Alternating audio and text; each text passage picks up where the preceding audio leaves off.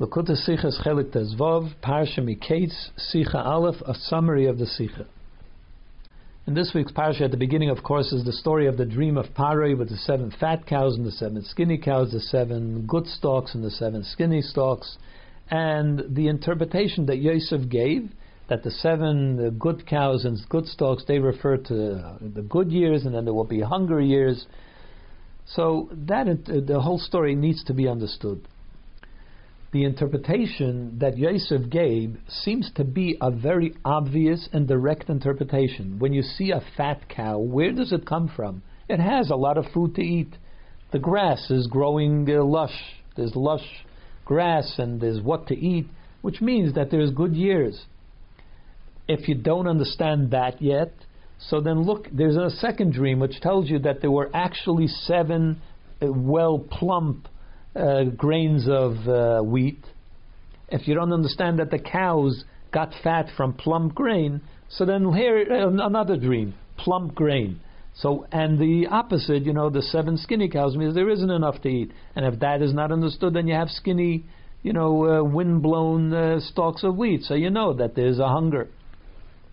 So why did it take a genius like Yosef to give that interpretation? Why couldn't the advisors of Paray understand this simple interpretation? And then ya- uh, Paray comes along and he says, there's no wiz- uh, wise man like yourself in the whole country. You're the one that has to become the uh, the second in command, the viceroy. What, based on this obvious interpretation of a dream? And the details of the dream could also be stu- understood simply from the story, from the dream itself. The fact that the cows came up from the river means that the river was, of course, the source of all agriculture from Mitzrayim. That's what flooded the fields and watered everything, and that was the source of their blessing. So that means that it relates to the entire country of uh, of uh, Egypt, and that it's not talking about a hunger in some other country. And that the fact that there were seven cows or seven uh, stalks of wheat, so what does this, uh, what does seven mean? There will be seven cycles of stalks of wheat, and the cows that plow the fields and so on, which means seven years. It's an obvious interpretation. And the fact that the seven fat cows came before the seven skinny cows means that the seven uh, good years will come before the seven uh, lean years. So what is so genius about that interpretation that it takes a, that Yosef was praised to no end for having coming up, come up with this, and that the other one, the other advisors couldn't come up with it, and they gave some strange interpretations. Another thing that we have to understand, after Yosef finished with the interpretation of the dream, he goes on to give Paray advice. And now you should appoint someone that should be in charge of gathering the, the wheat. Who asked Yosef for advice about how to run the government? Paray didn't ask him for advice about how to run things. He asked him to interpret the dream. So Yosef comes along and says, now let me tell you what you need to do. That's a dangerous thing to do, to give advice to the king unsolicited. Another thing, Paray was bothered by the dream because there was nobody to interpret it. Then Yosef comes along and interpret it, interprets it. So the the pasuk concludes, "Vayitav hadovar," and this these words were pleasing to Paray. What is it talking about? About the end of what Yosef said, which was the advice about how to deal with the situation. It doesn't say anywhere that he was pleased with the interpretation. Why was he more pleased about the advice than he was about the interpretation? And more strange, Rashi, who normally explains any difficulty in the psukim, doesn't mention anything about this, about these questions, and why, and addressing why this happened. All of these questions should be obvious and should be asked, and Rashi should uh, answer them. Therefore, we have to say that either this is a very ob- there's a very obvious answer to it, or that Rashi already addressed it, and you could understand it from something that Rashi said previously. So, what does Rashi say previously? On the pasuk ve'ein peiser oisim leParay, there was nobody to interpret the dream for Paray. So Rashi says there were people trying to interpret it. There were interpretations, but they weren't pleasing to Paray. They didn't sit well with Paray. He didn't accept those interpretations. And Rashi goes on to explain, because they were saying, you will have seven daughters will be born to you, and seven daughters you will bury. So we have to understand about this Rashi. Why did, what does Rashi need to tell us what the rejected uh, interpretations were. Who cares what they were? He should, uh, should have said they had interpretations, but Paray didn't like them. What do we care about what the interpretation was? Also, the uh, where does Rashi take this part? This uh, interpret these interpretations from the Medrash. The Medrash, however, says that the the uh, they gave two interpretations. One interpretation to the seven fat cows, which was the daughters, and another interpretation for the seven stalks of wheat, which was that you will conquer seven countries, and that there will be seven countries that will rise up against you. Rashi skips over that, and he makes it all into one interpretation. He just he just mentions the one about the seven daughters. So why does he change what the Medrash says and not give us the full picture? And he makes it into one interpretation rather than two, separating the dream into two separate uh, interpretations.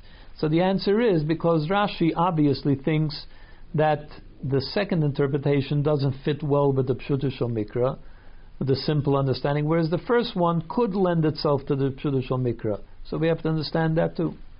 So it seems from Rashi that even the uh, advisors to Paray understood that this was really one dream. As Yosef said, Chalayim Pare Echadu. Yosef had to explain how it's one, because it's something that Hashem is going to do quickly, and that's why he showed it twice. But they also understood that it's one dream, but the Medrash seems to make it into two separate dreams. So Rashi says that's not Pshutu Mikra. The simple understanding is it's one dream, and they their interpretation was that seven daughters and so on. The Abarmanel gives an interesting explanation that the difference between the advisors and Yosef was they were looking at it from the psychology of dreams, the uh, wis- the you know the wisdom of in, uh, interpreting dreams at the time, which is probably today too, is that people. Um, a dream is not meant to be taken literally. It represents something else in your life, and therefore they didn't want to take the seven cows as literal and the seven stalks as literal, but it represents something else. Whereas Yosef, he had Ruch HaKadosh, so he knew that in this case the dream was to be taken literally. This is what Hashem was showing, a literal sense. That's how the, he explains it. But we can't say that that's Pshutu Mikra, because in Pshutu Mikra all the other dreams up until now that we find in the Torah were all interpreted literally. For instance, when Yaakov had a dream of a ladder going up into the sky and he saw angels coming up and down, Rashi says it was literally angels going up and down. It didn't represent anything else. So also when Yosef had his dreams about the uh, the sheaves of uh, of wheat bowing down to his sheaf of wheat, it was also literal. The brothers are going to have to bow down to him, and it'll be connected to wheat. They'll have to bow down to him when they need food from him in Mitzrayim. So therefore, the Pshutu Mikra, the simple understanding is the obvious explanation of the dream, and so then why didn't the uh, the why didn't they understand it that way? So the explanation is the difficulty of the dream that the advisors of Paray were struggling with was that the story goes that the seven fat cows stood next to the seven skinny cows along the river. First came the seven fat cows, they stood along the river, then came the seven skinny cows and they stood next to them. Now if the seven skinny cows represent seven years later, so then how were they standing alongside each other on the on the river? Time moves on. By the time the seven skinny cows come along, the seven cat, fat cows are gone. So that's what they were trying to understand. Therefore, they gave interpretations of something that could happen at the same time. The seven daughters that would be born would happen the same time as the seven daughters that would die, because Yaakov had many. Uh, sorry, Paray had many, many wives and concubines, and therefore, seven daughters being born as, as alongside seven daughters dying was something that could happen all at once. Which is also the reason why uh, Rashi doesn't quote the second example, because that's not a Pshutu Mikra example, because it would be highly unlikely that a king would go to war against seven countries at the same time. You deal with one country, and when you defeat them, you go to the next country. Nobody takes on seven countries at the same time. Therefore, Rashi leaves out that uh, as not being Pshutu Mikra. Now this explains what Yosef's novel and genius interpretation was, because he said from the dream itself Hashem is showing you how to deal with it. The fact that he lined up the, all the set, the fourteen cows next to each other shows you what you're meant to do. That what you need to do is that at the beginning of the seven good years, you already have to be thinking about the seven years of hunger. You already have to be putting away grain so that you will have it to eat during the seven days of hunger, and other years of hunger. So in other words, that while the seven fat cows are standing there, you're already dealing with the seven years of hunger. They're standing next to each other. The same also when the seven skinny years, uh, the seven hunger years, seven skinny cows come along, you have the grain that you stored from the seven fat years, from the seven good years, already sitting there. In other words, you've brought together the two periods of seven years to stand alongside each other. That's the answer to the rest of the dream. It's a part of the interpretation of that element of the dream. And that's why when Yosef was giving the advice, he wasn't giving advice. He was continuing with the interpretation of the dream. And that's why the pasuk says, that it was this part of the dream, the uh, interpretation, which was the most genius part, and that's what gave the answer to the whole thing. And that's how, that's why they didn't understand, the advisor didn't understand, and Yosef did, and that's what made him into a genius. That's why he was appointed to be the one in charge of doing this whole thing. To understand this idea, according to the way of Chassidus, a dream, Golos is compared to a dream. Hayinu kechelmen, it's a time of a dream. What is the meaning of a dream? In a dream, opposites occur. In other words, that you could ha- there's no contradiction for a, for a yid to one moment be in love with Hashem, and then later on in the day he's thinking about completely di- different things, which are perhaps contradictory to his love for Hashem. Why is he worried about Parnassa if he knows that Hashem loves him? But things happen in, the, in Golos. That's what happens, as if we're in a dream, and certainly if worse things happen.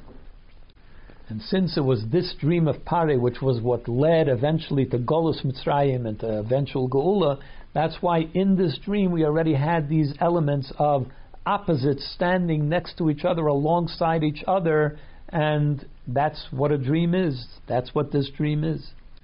The reason, according to Chassidus, that Golos is a time of a dream where opposites can occur is because the source of Golos, the source of the time that dominates Golos, comes from a higher level, from an infinite source, whereas the time that represents Geula comes from a linear place, from a more limited place, where everything has to make sense and line up with each other. Whereas the source of Golos is Igulim, circles. Circles have no beginning, no end. There's no top, there's no up, there's no down, because it's infinite. Everything can happen at the same time. And therefore, in a dream, in Golos, in a concealed way, the infinite aspect of it comes down.